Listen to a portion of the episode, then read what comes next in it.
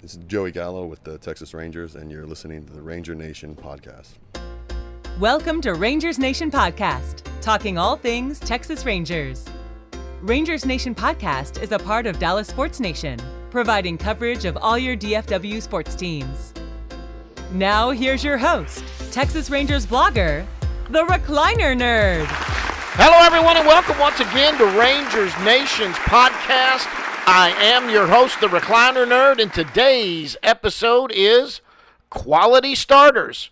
We're going to go over the quality starters and actually over this last winning streak. It's not that bad. The quality starts, the numbers. Let's look at what the starting pitching from the Rangers has done, and we'll break down why they're still only a 500 team after today. Also, we'll go down into the bus leagues. Today we went and interviewed Ryan Dorow. I'm going to tell you about Ryan Dorow, but you're going to hear about Ryan Dorow, and we'll get to all of that right after this. Okay, everybody, and welcome to Quality Starters and Quality Starting. And that's that's what this episode's about. And let me go into it real quick. And let's talk about why I'm even going to bring this up. We have some tape and stuff that we'll go to from when I was at the Ranger game uh, the the last one I was at, but uh, a couple things. Uh, one of them is uh, Isiah Kiner-Falefa when he was when he caught Mike Minor for the first time. I've got that interview you can listen to, but I wanted to go into the quality start and look at some numbers here. So the the, the team bad loss today. Kyle Dowdy, I'm done. I'm done with the Kyle Dowdy experiment. Yes, it was a bad move to take Kyle da- Dowdy.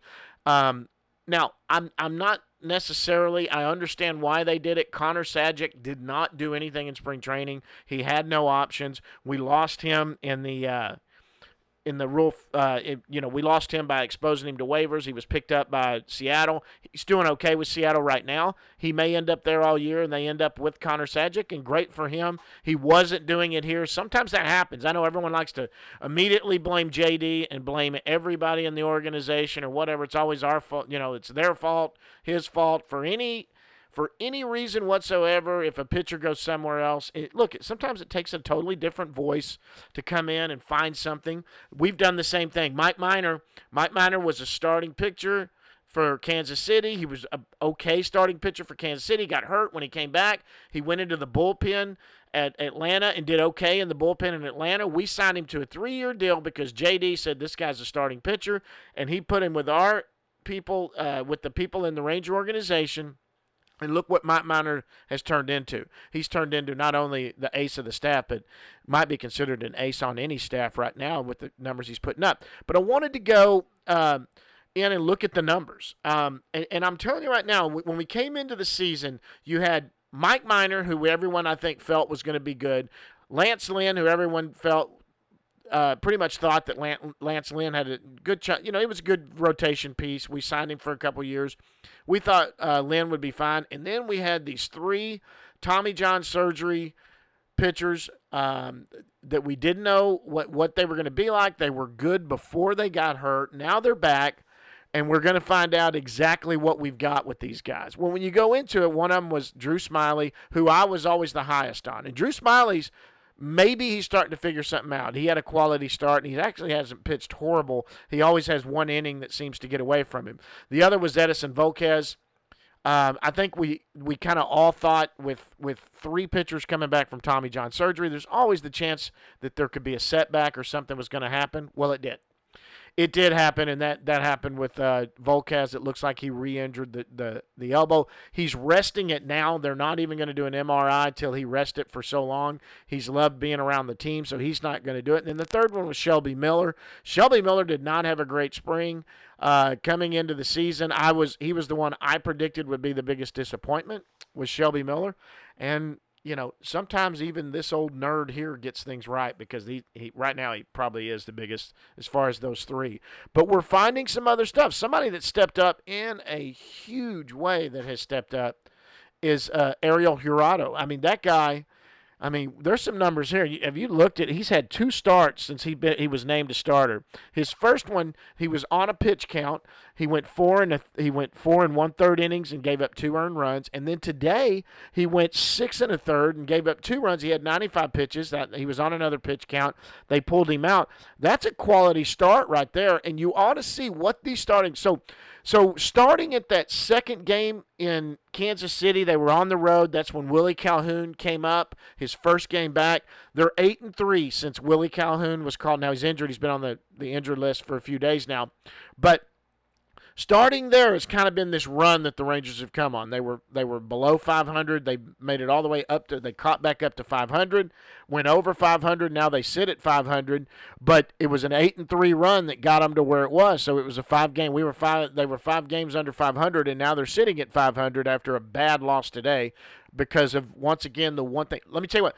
The right now things are this is what JD was trying to he's starting to try to figure out what we have here. It looks like we have two solid starting pitchers right now in Lynn and Minor, and you've got Ariel Jurado, who looking to be, if nothing else, if worst case scenario, he's going to be a four or five starter. It looks like, or a part of this bullpen. He is. He's not a strikeout guy, but my gosh, he is pitching wonderful. So you've had him. Then you've had this opener. Uh, you know the opener they're doing and and Adrian Sampson's been amazing. He's had in in this stretch. Let me let's just go over the stretch. So there's 11 games. They're eight and three. Let's let's see what starting pitchers done. Starting pitchers have done. Now, when I say what starting pitchers have done, let me make sure you understand. I'm also throwing in there's two games in there where there was an opener. So I'm taking the combined stats of the opener plus the guy who came in second.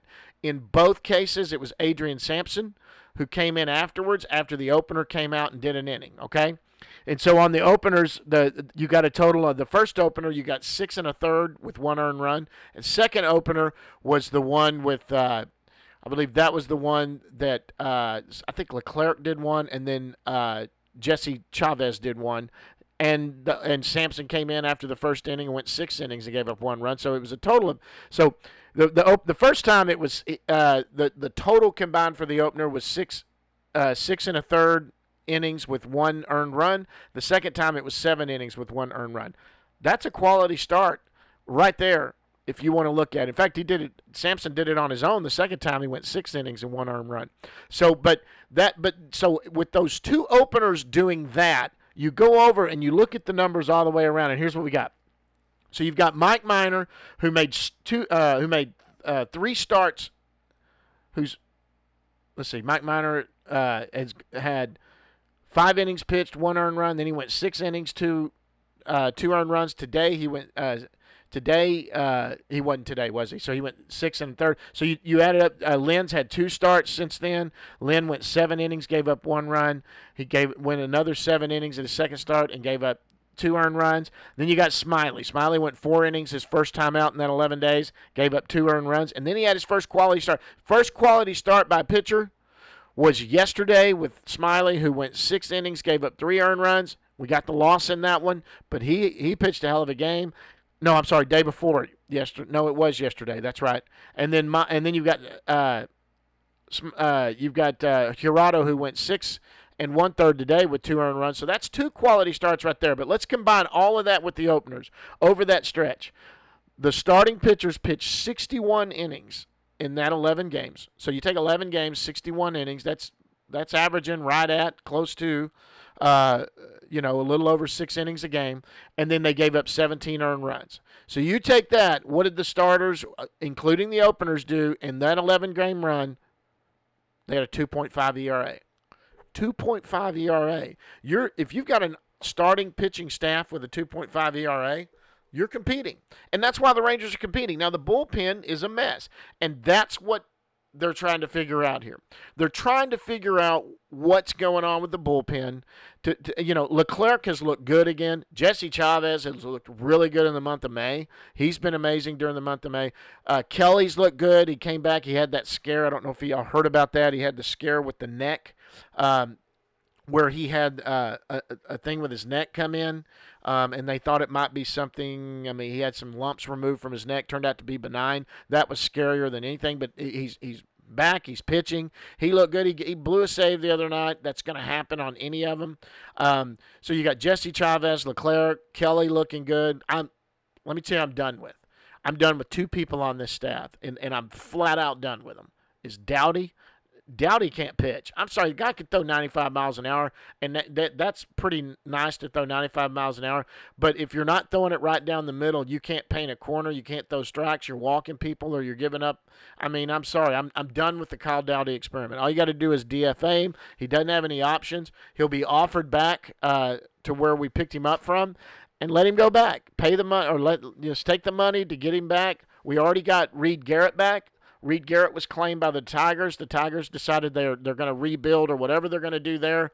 They're going to rebuild and they're going to take Reed Garrett off the table, and uh, and so they DFA'd him and offered him back. D, uh, designated for assignment is what DFA means, and the Rangers gave him forty grand. I believe is what you give him forty grand, and you get the player back. He went to the. Uh, he's not on the forty man roster anymore, or he wasn't before, and that's why he got left to. He got exposed to the Rule Five draft. So he went um, to AAA, so that's another arm in AAA. I'm, but I'm done with Dowdy. I think Dowdy ought to, you know, John Moore, uh, Jeanmar, however you say his name, Gomez. Um, he's close to being done for me. He, he's he's been okay lately, but um, he's still someone that's expendable to me with the, the young arms that we've got that we could we could look at and give a shot. And I'm I'm sorry, Shelby Miller done. Shelby Miller shouldn't come into a game unless we're down by 15 runs uh, because I, I, don't trust guy. He went an inning today, and that's fine. But but two of the three outs were long fly balls. I'm I'm done with Shelby Miller. I, he's a very nice guy. I met him in the locker room. He seems to be a great guy, but the guy throws straight. That's all he does. He doesn't.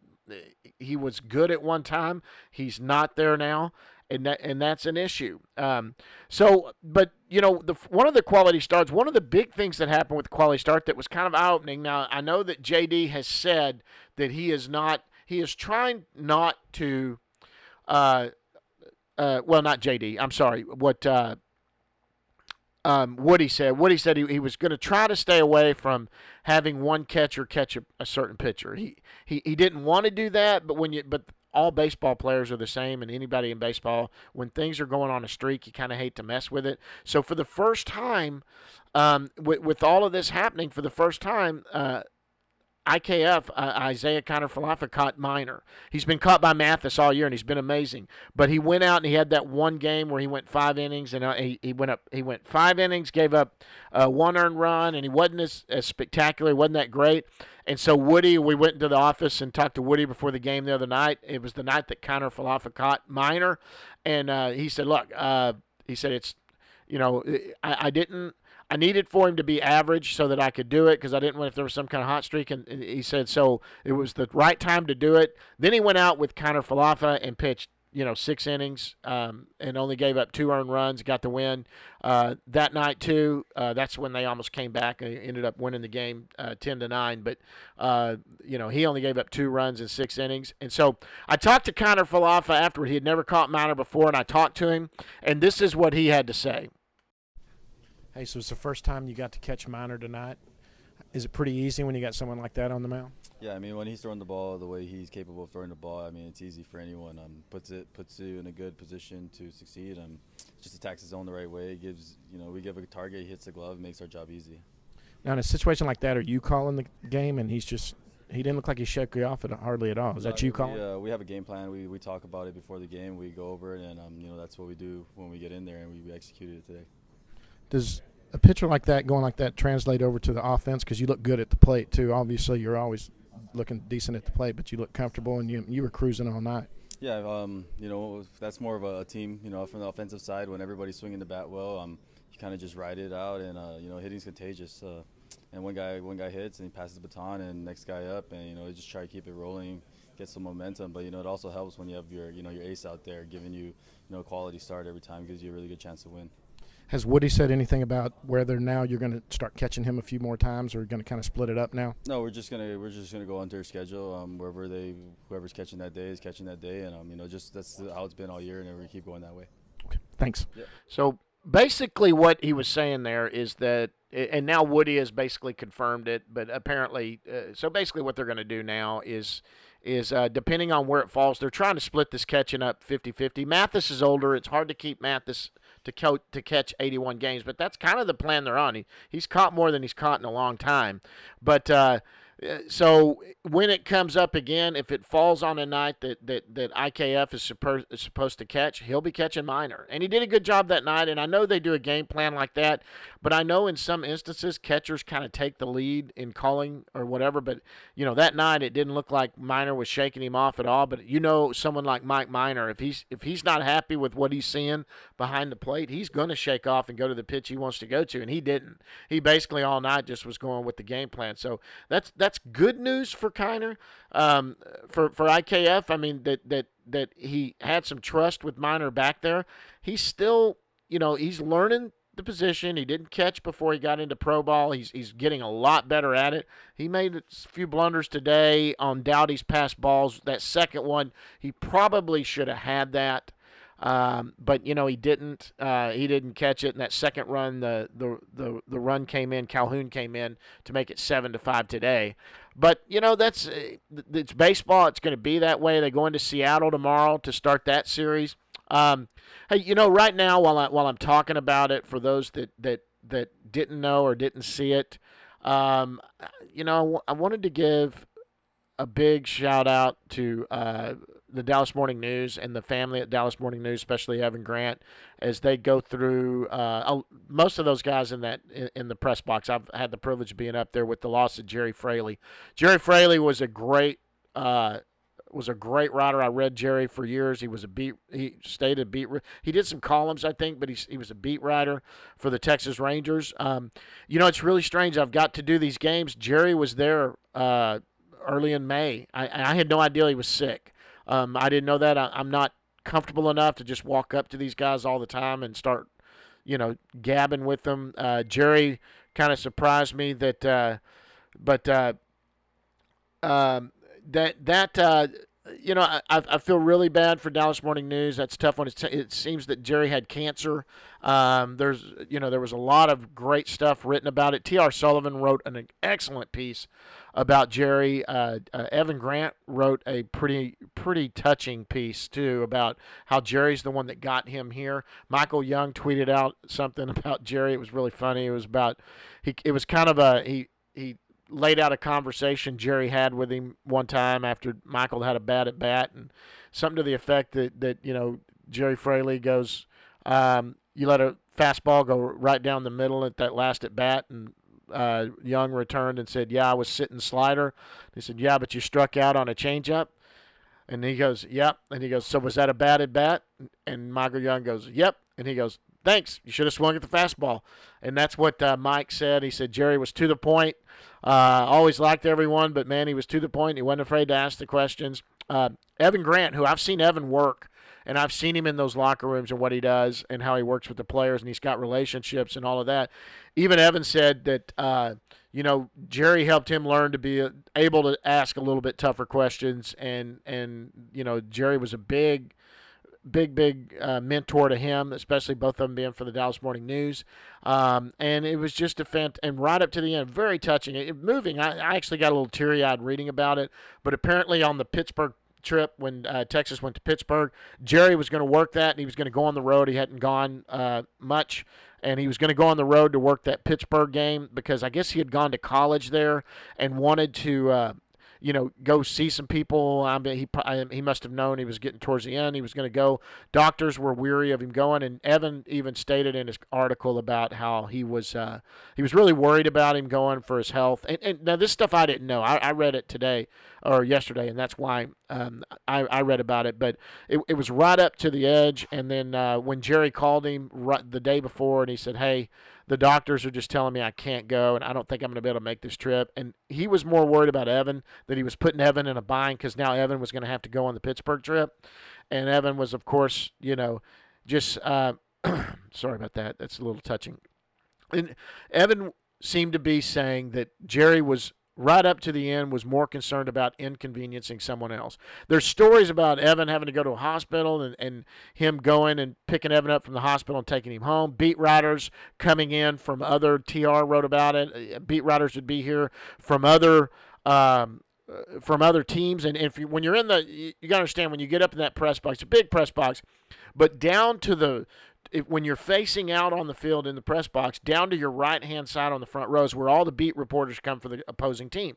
So those guys will come in, and you'll have whatever newspapers are there from St. Louis or from Pittsburgh or whoever. So you've got your beat reporters, you've got your the people that work for MLB.com, the way TR does. Those guys are all there, and they've kind of take that corner down there, and um, he and so apparently Gerry would take him to and from the the hotel and get him around and stuff like that when he was doing it. But just a big, big loss for uh, for any DFW sports fan on Gerry Fraley. Our, our hearts and, and our prayers go out to the Fraley family. Apparently, he had twin boys that just super, super um, proud of. Seemed to brag about his twin boys all the time, and uh, I know that there there were some emotions and and uh, some sadness uh, for me personally, just as a as a fan, as a someone who read Gerry stuff.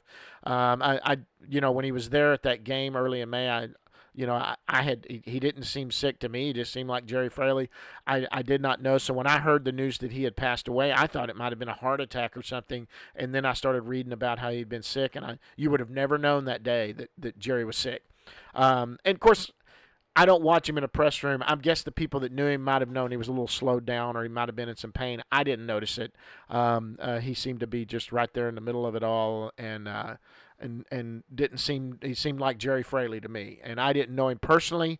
Um, I wish I had taken the chance to walk up. I've gotten to meet TR and Levi Garrett or Levi Weaver, um, TR, uh, Jeff Wilson of the Fort Worth Star Telegram, and obviously Evan Grant have all ingratiated me. They've they've shook hands and talked to me. They're not they they let you know they're very nice when they're they're there. So, um, but I never did that with Gerry just because I, he wasn't there all the time. I figured he was probably covering for Grant uh, for Evan that game because Evan wasn't there. So. Um, sad news. Sorry for the family of Gerry Fraley. I'm really, really sorry to hear that. And um, uh, much uh, thoughts and prayers go out to them and the Dallas Morning News staff and all those that worked with Gerry and knew him well. Just want you to know the Rangers Nation's podcast and Dallas Sports Nation is thinking of you guys. Um, and so I wanted to take a moment and just uh, and do that and, and, and just send that out to, to all of them.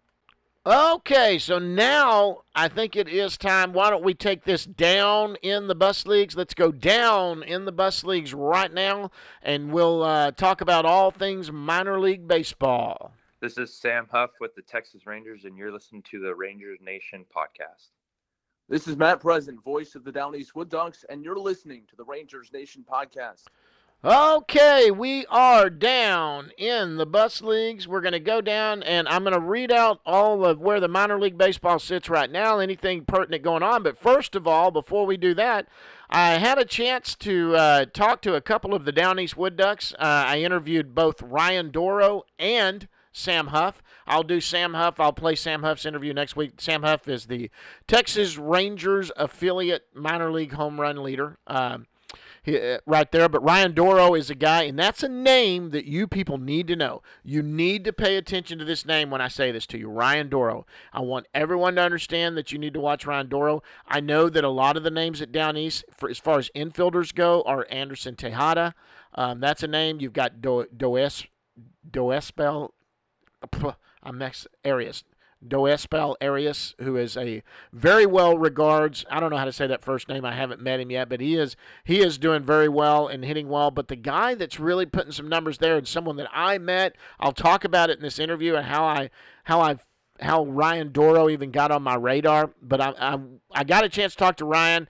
Um, very excited for him. He's engaged. He's about to get married here in October. But this may be the guy He's already got eight home runs this year. He's hitting right around 300. I think it's about 285 today. Um, it goes up and down, but he, he, he hovers from 280 to 300. So he's not somebody. Uh, Anderson Tejeda is down in 250 range right now, uh, and ha- only has a couple of home runs. Uh, Dorow has two. Had he hit a walk off uh, a couple weeks ago. He talks about that. He hit uh, he hit two the other day. He hit then he hit one two days later. Um, I didn't see the the line today at where he was, but uh, had a chance for Ryan to come on and we and, and talk. So Ryan came on and we had a real nice conversation. And let's listen. This is uh, Ryan Dorow of the Down East Wood Ducks. Hey everyone, it's the Recliner Nerd here with Rangers Nations podcast. We're going down in the bus leagues, and on the phone with me right now, I've got Ryan Dorow of the Down East Wood Ducks. Ryan, how are you doing, sir? Good, John. Good. Thanks for uh, having me on. So, Ryan, I, have got an interesting way of how you came on my radar, and we're going to talk about that later. But I wanted to get into some stuff and talk about Ryan Dorow. So, first of all, you're from South Haven, Michigan. How big is South Haven, Michigan? Where is it?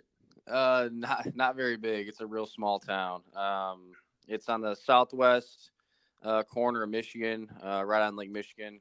Um, yeah, it's it's a it's a very small town, but during the summer it gets pretty packed due to the beaches and all that stuff. Is that I used to go uh, up to Michigan on business? Is it near? How close are you to Detroit or maybe Flint or?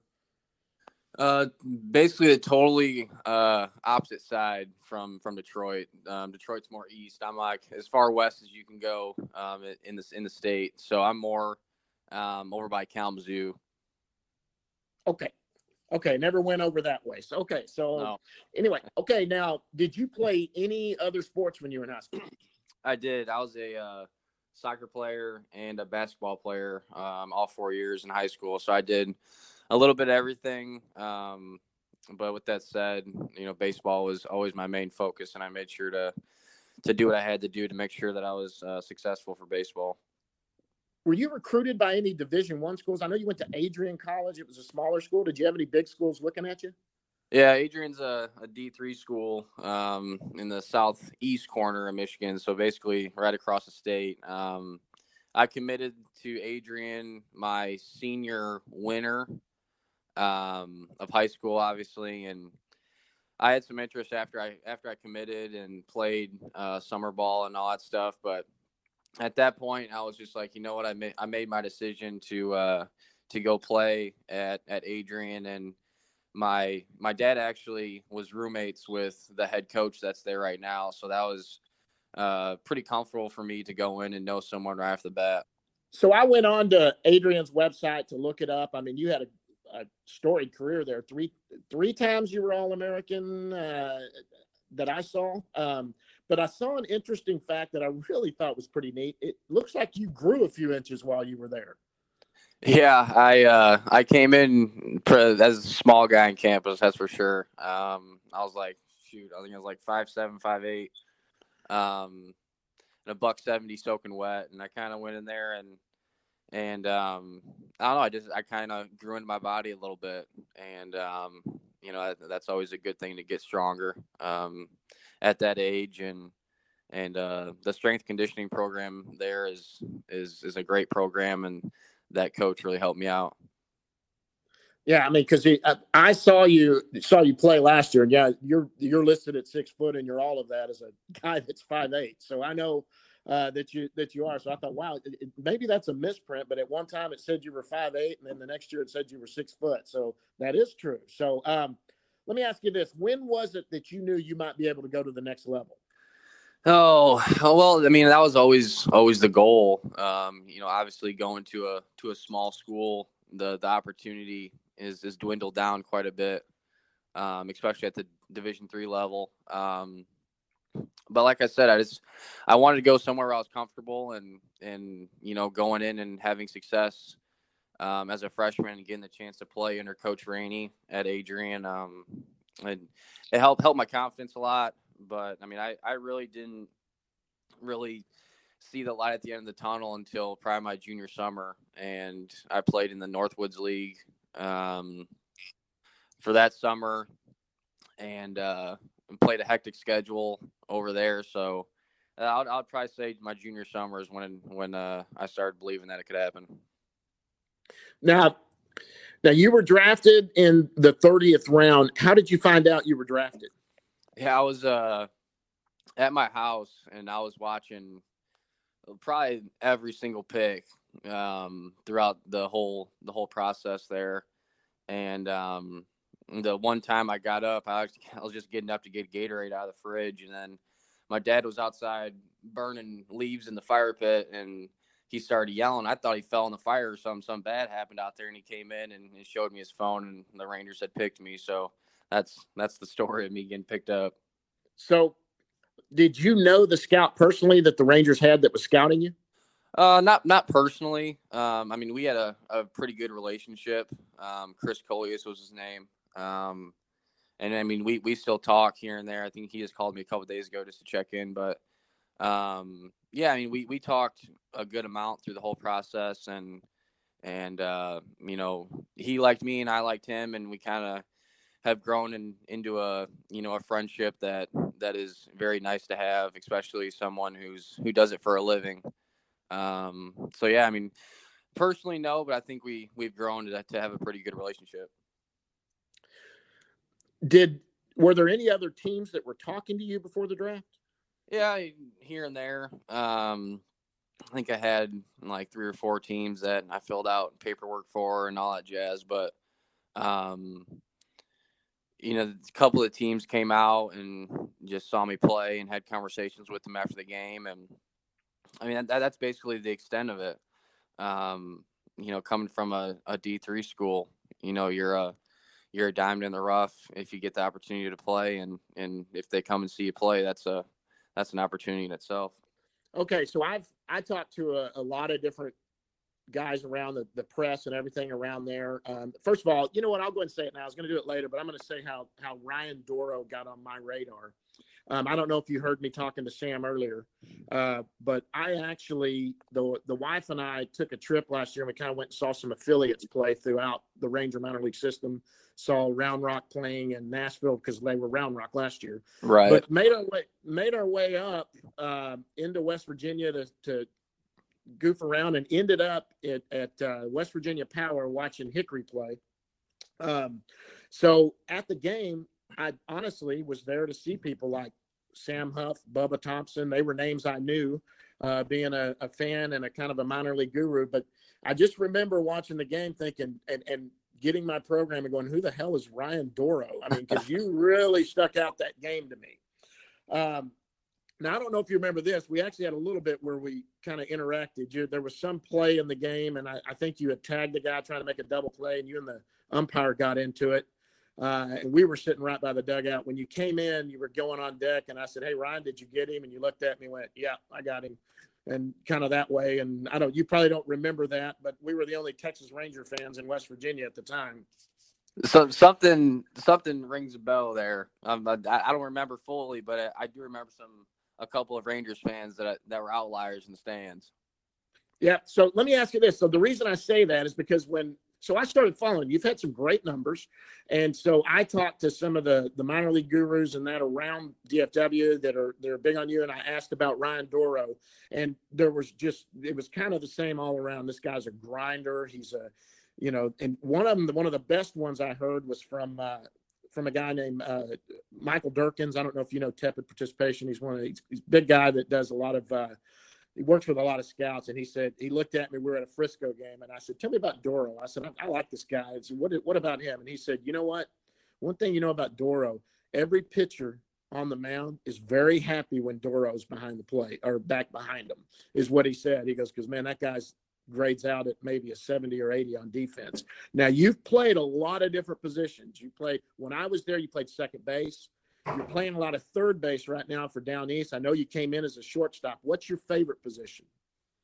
Yeah, I mean, I, I think being a primary shortstop when I was at school, um, it took me a little bit to to get, you know, used to the different positions. I mean, second base is, is pretty similar to short. Um, you know, obviously besides the throw, and um, cuts and all that stuff. But third, you got to read angles off the bat, and they're a lot different from from shortstop. So at the beginning, I think that was the biggest thing for me is just get used to how the ball is coming off the bat at different angles and between lefties and righties and all that stuff. But um, yeah, I mean, I I was able to play a lot of second short last year, and this year I'm playing a lot of third and got a couple games at short. So I'm I'm still moving all around the around the infield, which which I think is good for me. Me too. I think that that's your path. I think you've got a very strong look. You to me, I, I have said this. I know you've got Tejeda on the team, and I know you've got Di- Diosbel Arias on the team. I told some guys there. I said, let me tell you what.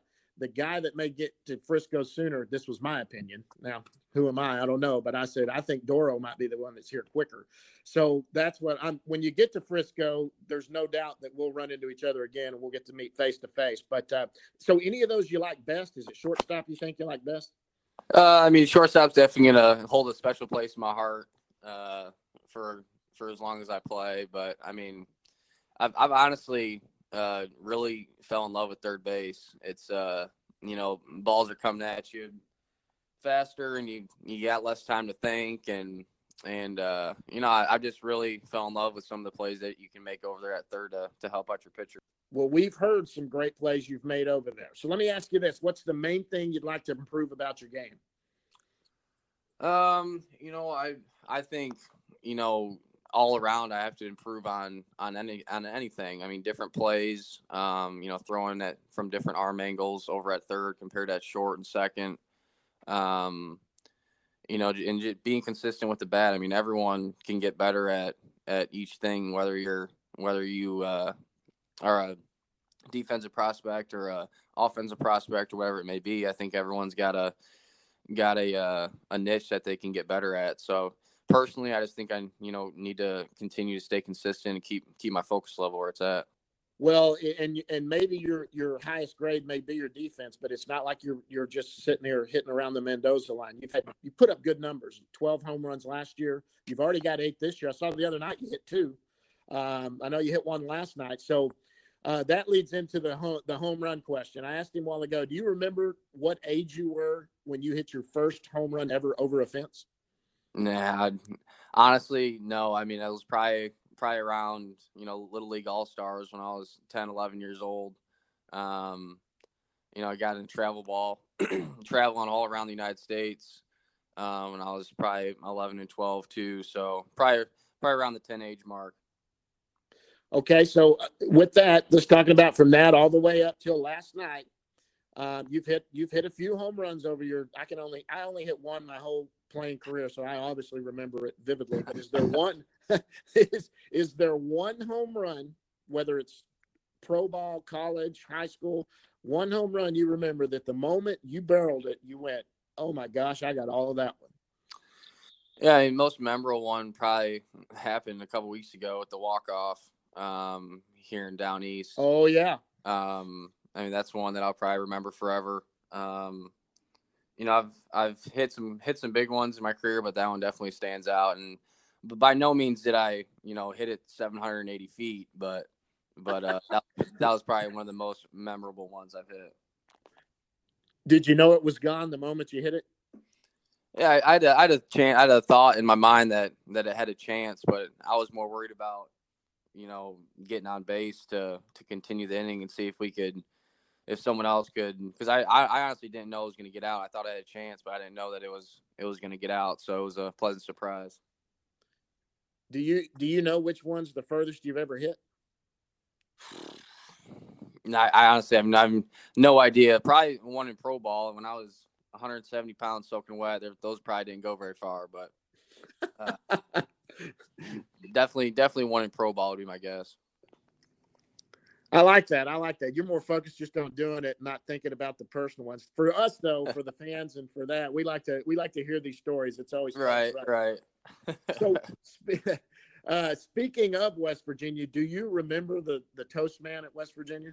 I sure do. I sure do. He was a, uh, you know, the, the good thing about minor league baseball, and you know, I, I think it's leaking into the the big league side um, is you, you get a lot of those people that come to the games and are loyal fans of of the teams and I mean going in as a as a visiting club you just got to go in and enjoy it you know it's it's more of a entertainment factor than than then you know getting on your back about playing or what you do in the game so I mean it's it's all in good fun and and I completely agreed with it. I, in fact, I was uh, we him and I had a good little talk after the game. I, I gave him a little crap because when you guys started getting outs, I started asking for my toast to throw around. He didn't like it that I was doing that, but uh, hey, I you know what that guy does some homework, and that was a lot of fun. So I I, I know most of y'all remember the toast man. I had to ask about it because it was something unique that I had never seen before.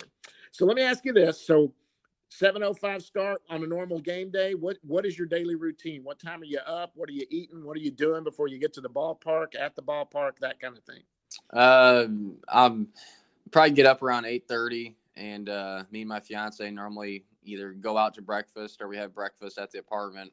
Um, and then you know head to the field. Um, probably get here around one o'clock. Um, chill out for a little bit, get changed, and uh, get ready for for BP. Um, after that, go in and do defensive work. Come in, shower up, clean up before the game, and, and seven o'clock rolls around, gets here fast, and we're ready to go. Any uh, any superstitions or anything like that you have? In you know, last year I started organizing my stuff in the dugout. I get out to the dugout pretty early. Um, seven seven oh five start. I probably get out there around uh, 615, 620, and um, have one cup of Gatorade, lay my Gatorade towel down, and put my hat, glasses, sunflower seeds, and two pieces of gum on my towel in an organized fashion, just so I, don't I don't know what it is, but it makes me feel good before I go out to the game. you need to meet my wife. She's that way. She's kind of got that little bit of OCD there. yeah, I, I, don't I don't know what it is. It's just something that that I I did one day and it's kind of stuck. Well, you know, with what you said there, I've got to ask the question: When's the wedding? Uh, wedding is October fifth, so it's coming up fast. We're almost done with all the planning stuff and got a couple more things to do. Um, and then that should be ready to rock too. So I'm excited for that as well. Well, as someone who's been married for 17 years, uh, let me just say, just show up and say the right name. so, uh, what do you do in your spare time? What do you like to do? Do you hunt and fish or other things? Uh, definitely hunting fishing. Um, we get to go out here in uh, Kinston, Greenville area and go fishing and uh, hit up a couple ponds. We've been doing that quite a bit on off days and late starts and all that stuff. But um, you know, back home, I basically do the same thing too: fishing, hunting. Uh, more hunting back then or back there since the um, season ramps up right when I get back. So um, yeah, just a bunch of outdoor stuff. So let me ask you ask you this on uh, what is your favorite food, whether homemade or restaurant, or does your fiance cook it, or what's the favorite meal you love? I'm, I'm gonna tell you what my fiance can cook some mean enchiladas. I don't know. I don't know. I don't know what it is, but every time we have enchiladas when I get home, I'm I'm stoked. Now, did you meet your fiance? Did you go to college with her, or is she somebody you met while playing, or what? Yeah, she was actually the uh, shortstop at Adrian College. Um, she graduated a year before I did, um, and now she works for Continental Tire as a sales coordinator for the North Carolina, South Carolina uh, territory. So she actually lives in Raleigh. So we're real close to each other this year. Oh wow, that's good. So I'm I'm assuming shortstop on the softball team. Is that what you? Yeah, yep, yep. She was a shortstop, and uh, that's. I mean, we hung out with each other and got to know each other a little bit, and here we are. Oh, well, congratulations, by the way, and, and honestly, I'm very happy for you guys. Um, that's great. You met an athlete. You guys will have some good little athletes running around one day when you have kids. That's the plan. I hope so.